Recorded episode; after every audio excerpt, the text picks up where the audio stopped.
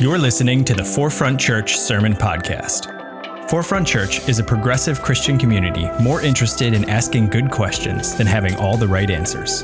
Thanks for listening.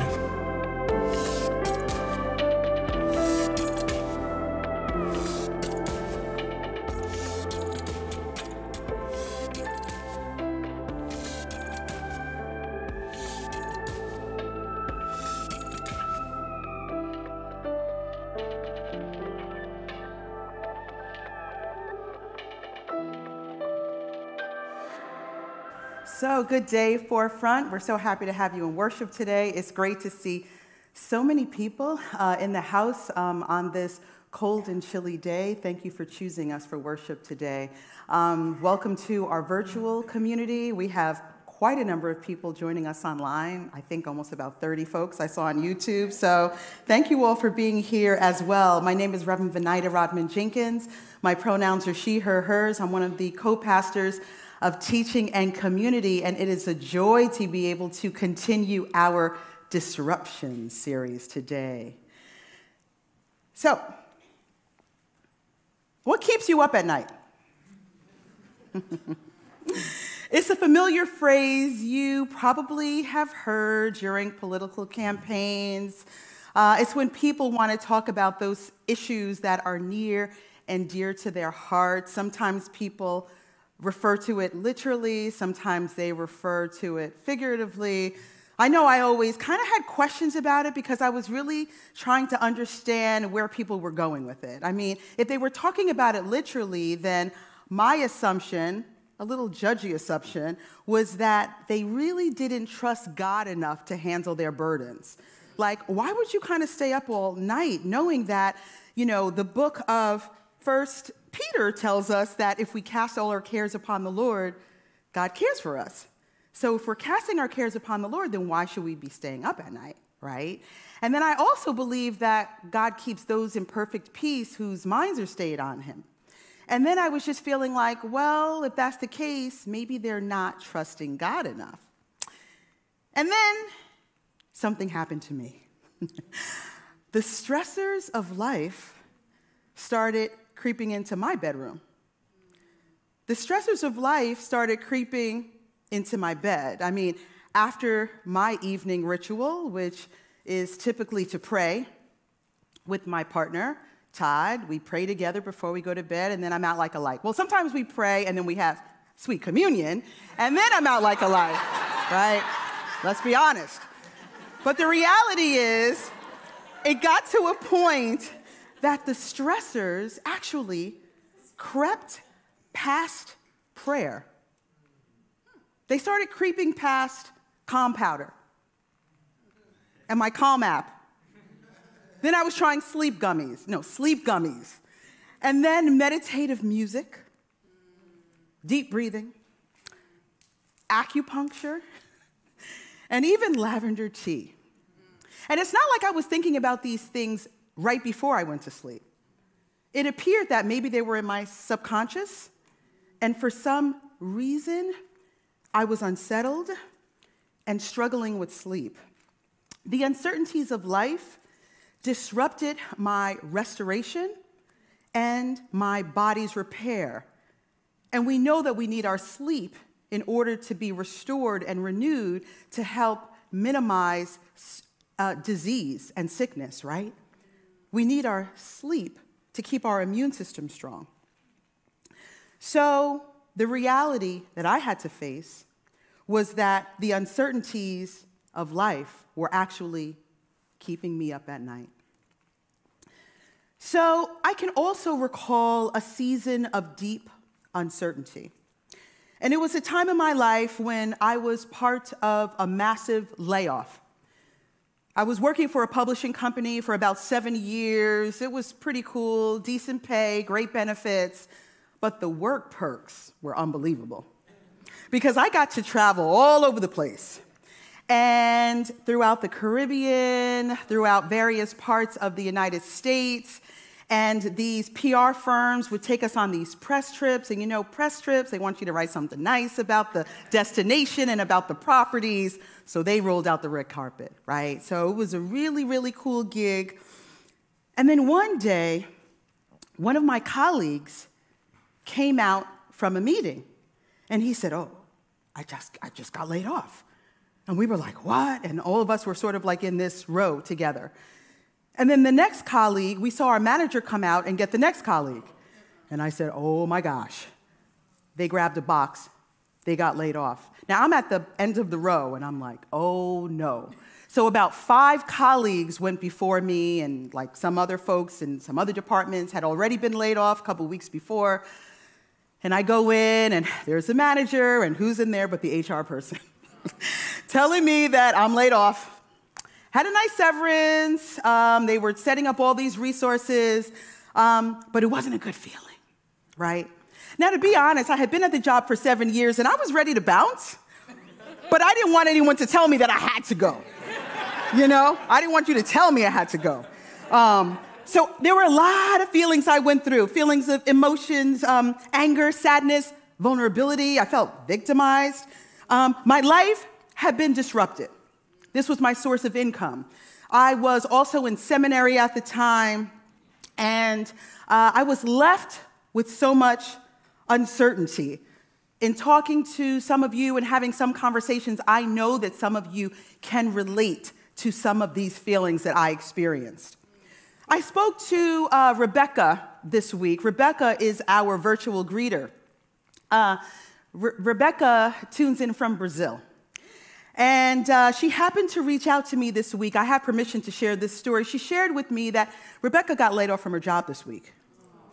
So please let's keep her in prayer. And I was able to encourage Rebecca with the story that I just shared with you. Little did she know that this was something that I was going to be preaching on this Sunday. See how the Holy Spirit works. But we had a wonderful conversation, and, you know, this is how things work, right? Life is going smooth, pretty smooth, at a steady pace, and then there's some calamity, right? Um, a major life crisis, um, a great loss in our lives. Sometimes we can rally back from it quite quickly. Other times, it takes a while to recover. Uh, similarly, um, as we experienced during COVID, right, during the global pandemic, during this massive shutdown, it has taken a while for us to recover from this disruption. And we know that even through all of these things, God continues to be with us. And as we think about all of these experiences we may or may not have, uh, we look to our story today, which is found in the Gospel according to St. Matthew. So this story can also be found in Mark and John.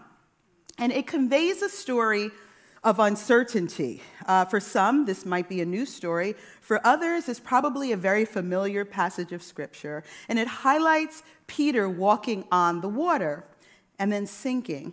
And then some individuals, as we've probably heard, claim that the reason Peter sank is because he took his eyes off of Jesus, and then all this attention is focused on what Peter didn't do.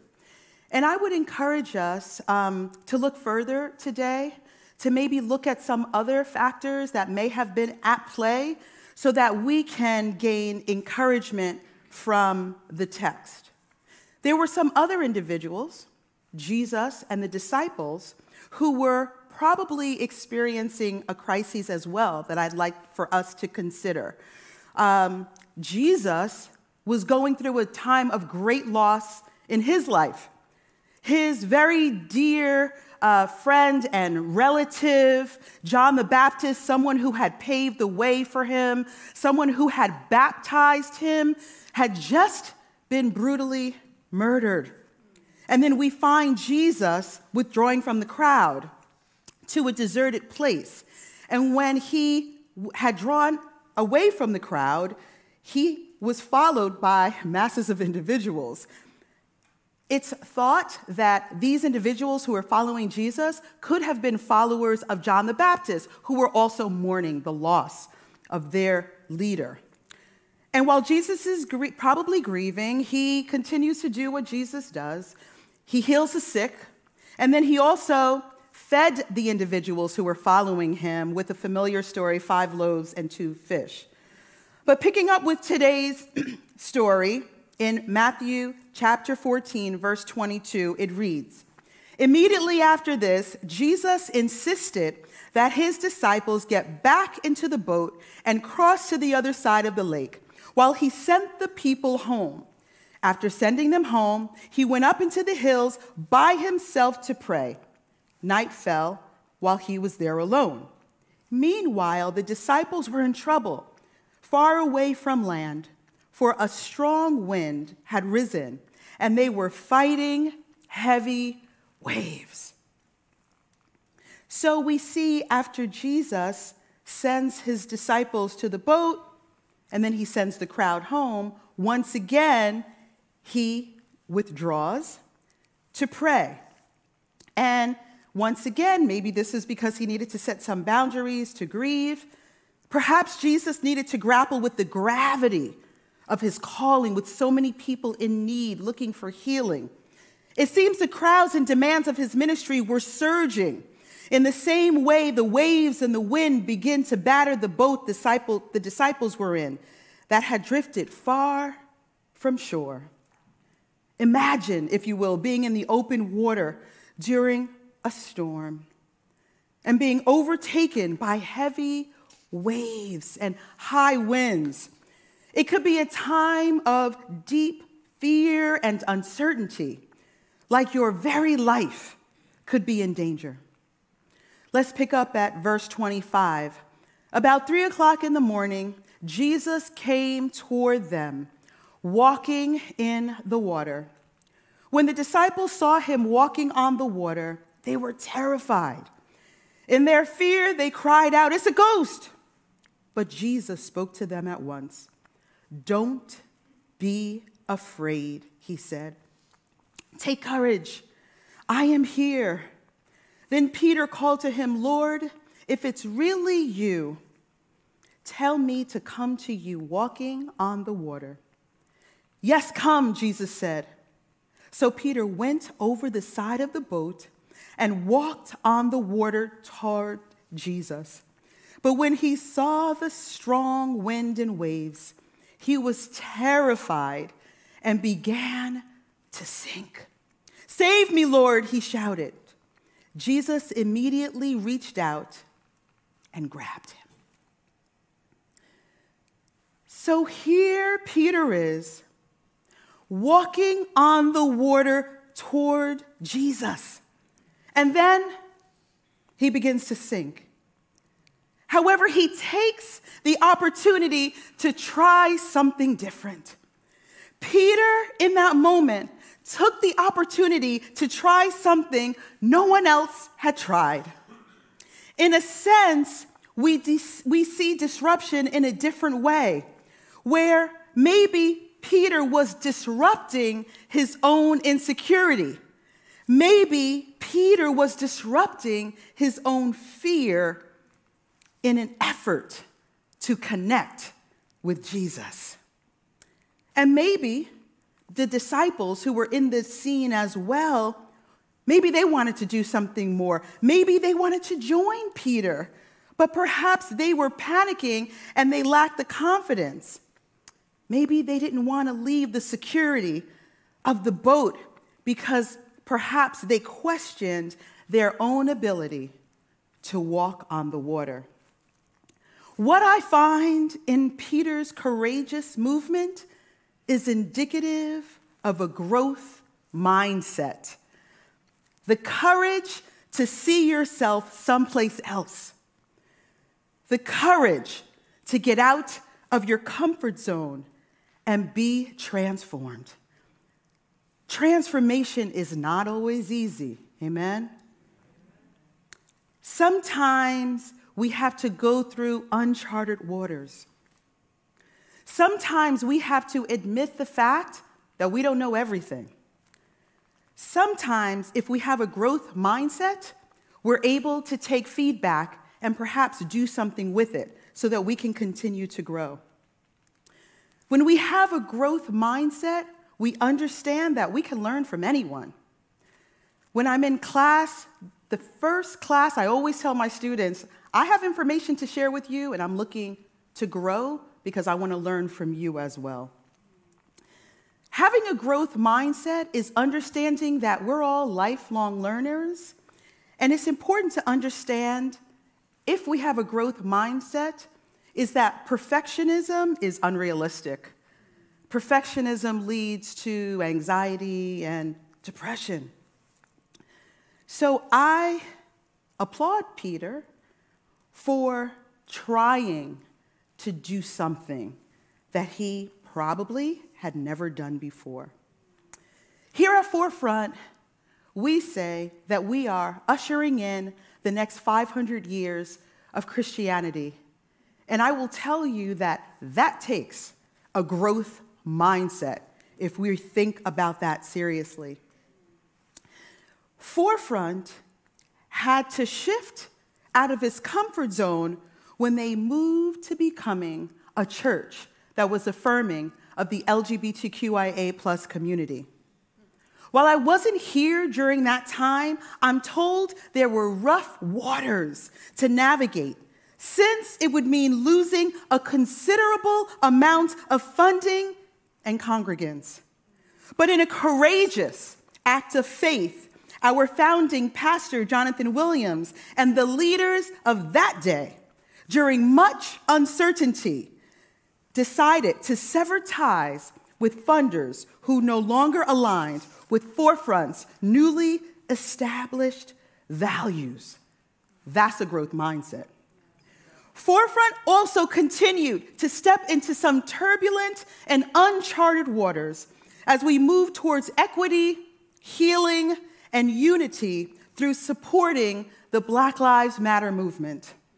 This resulted in several anti racism initiatives, in addition to an equitable shared leadership model, the model that we live into today. That takes a growth mindset.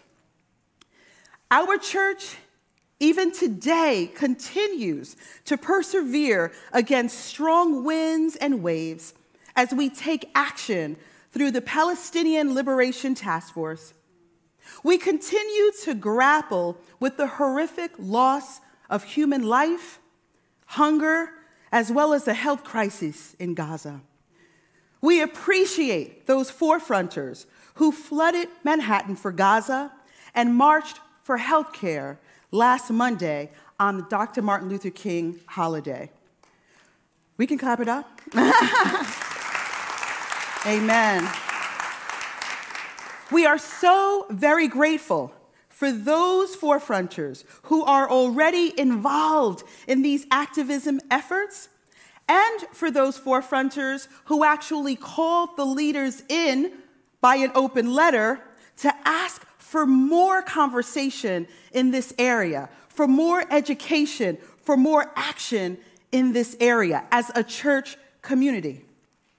And this group will continue to lead us in making a different difference and they will help us discern how we can address the historical context regarding the current plight of the Palestinian people. It is also the hope of this task force that we can unpack the theological ramifications of our faith traditions while also holding tension with the harm of anti Semitism. Romans tells us that we are to rejoice that those with those who rejoice and we are to mourn with those who mourn. Maybe mourning and the pain of this crisis and others are keeping all of us up at night. Maybe if you're like me and if you're like Marvin Gaye, R&B legend, you just want to throw your hands up and holler.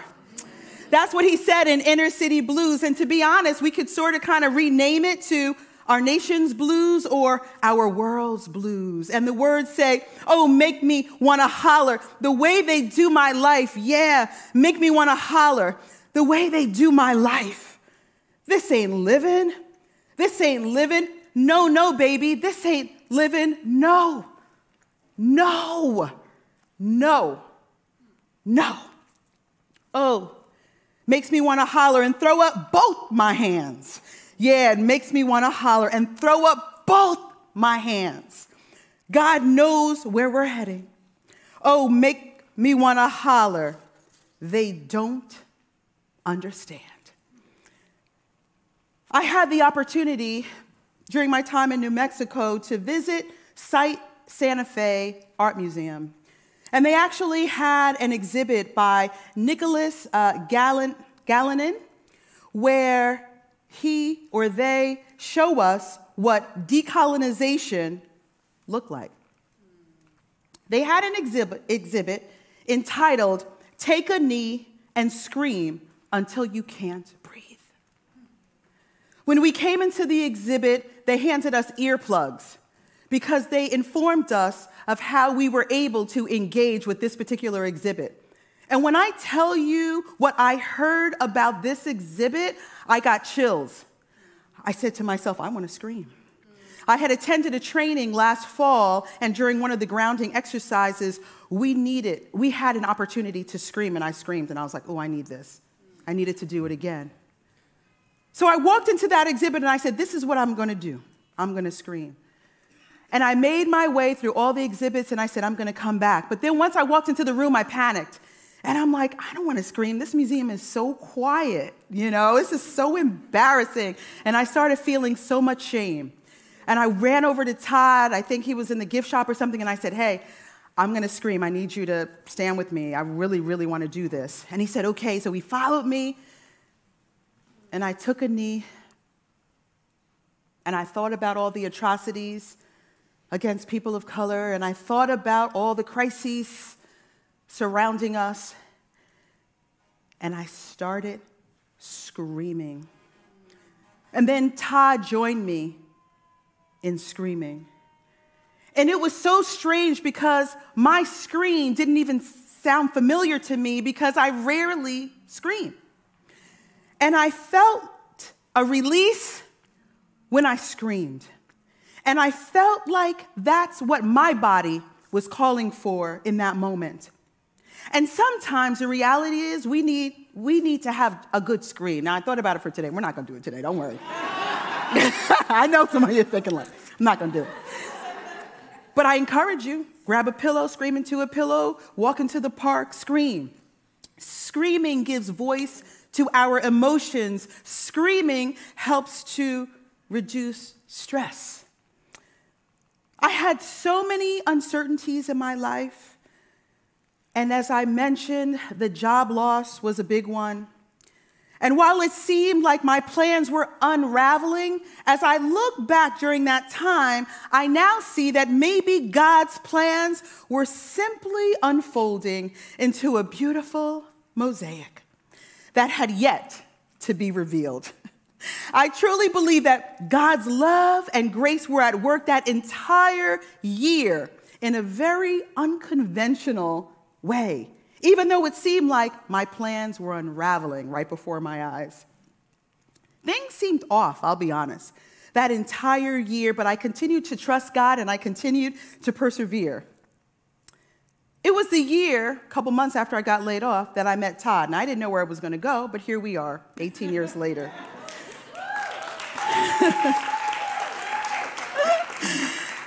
it was the year I graduated from seminary, and at the time I had no desire to be any type of pastor, but I did get a gig from the seminary to start teaching there, and I taught there for a couple of decades at New York Theological Seminary. It was that year.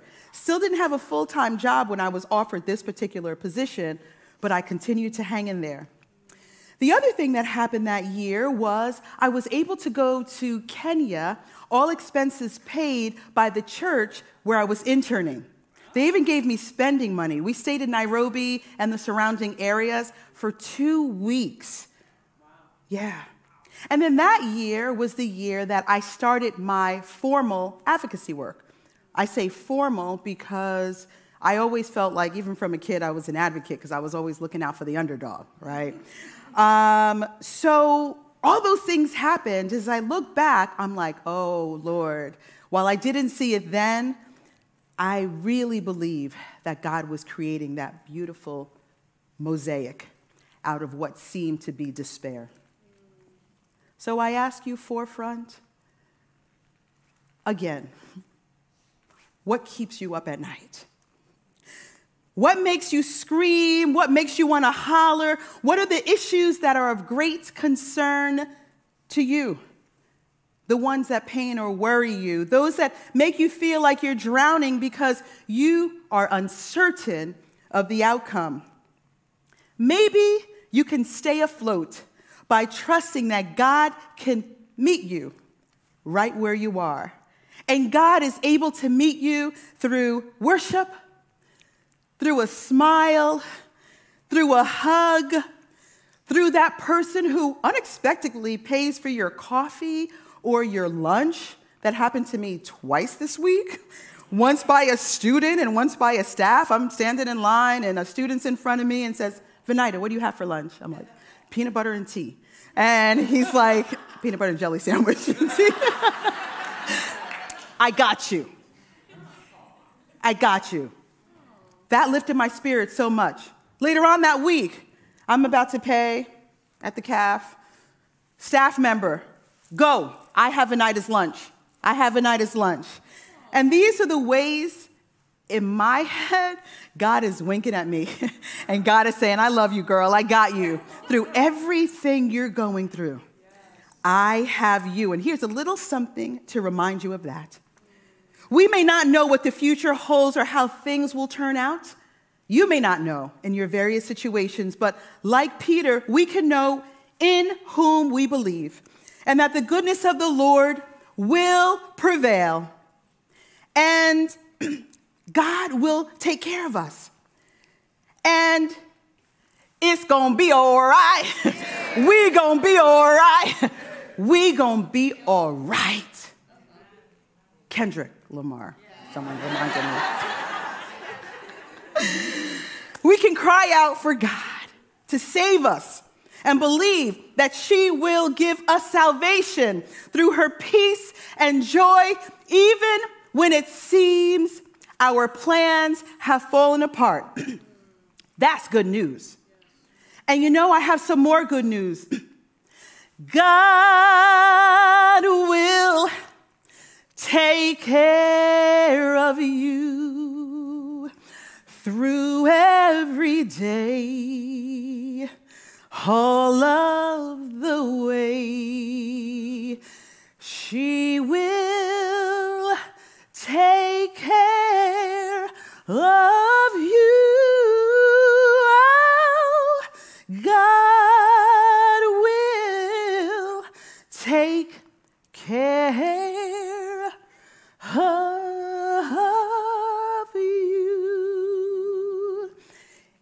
Jesus Walking on the Water, a sermon sarcastic and serious by Reverend Nadia Bolz-Weber she says these words We might see the moral of the story as you should have so much faith that you can walk on water toward Jesus. But the truth of this story is that Jesus walks towards us. The truth of the story is that my abundance of faith or lack of faith does not deter God from drawing close. That even if you are scared to death, you can say, Lord, save me, and the hands of God will find you even in the darkest waters. Because this is a story not of heroes of the faith making their way to Christ, but of Christ drawing near to you in the midst of fear. Reverend Lisle Gwynn Garrity is the founder and creator of Sanctified Art, and she created this piece and she goes on to say, What I find in Peter's response is not a challenge or a profession of doubt, but a willingness to step into the swell, like a trust fall into the unknown. Perhaps in seasons when our sense of uncertainty and security unravels, our desperation is more likely to convert into courage is there something about unraveling that makes us a bit less risk adverse? A bit more willing to try what we wouldn't have dared when everything felt predictable and sure? Imagine this same scene with no storm, no raging seas, no ghostly glimpse of Jesus skimming the surface. Would Peter have stepped in? Would he have expanded his definition of what's possible? Would he have experienced the divine so surprisingly, so surely? Would you step in? Would you step in? I'd invite the worship team to come up at this time. And I want to encourage us that we are not alone, even if we decide to step in. Please know that your fellow fronters are with you, and certainly God is with you. I'd like to close this sermon with a prayer from our Disruption series, and it's a prayer of confession. Let us pray.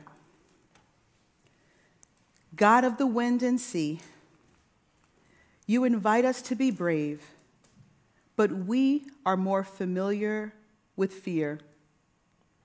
You invite us to trust you, but we rather trust wind and gravity. You invite us to believe in ourselves, but we've never been good at that. You invite us to move, to change, and to take a risk, but we stay planted where we are, afraid of the ways growth might hurt. Forgive us for our self doubt and fear. We believe despite our unbelief. And the people of God said, Amen. Amen.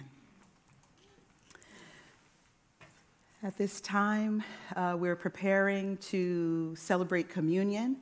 If you're joining us online, uh, we encourage you to gather whatever you have to eat and drink. Uh, for those of us here at the roulette, we have a little chalice that is alcohol free, so um, our children can partake and anyone else can partake. And then we have gluten free wafers. Uh, if you'd like someone to come to you to bring you a chalice, um, simply raise your hand and we will uh, bring one to you. Um, our communion table is open at this time. All are welcome to come.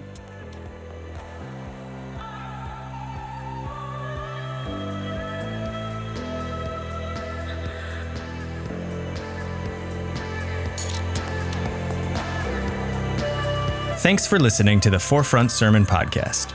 To learn more about Forefront and how we're ushering in the next 500 years of Christianity, visit forefrontchurch.com.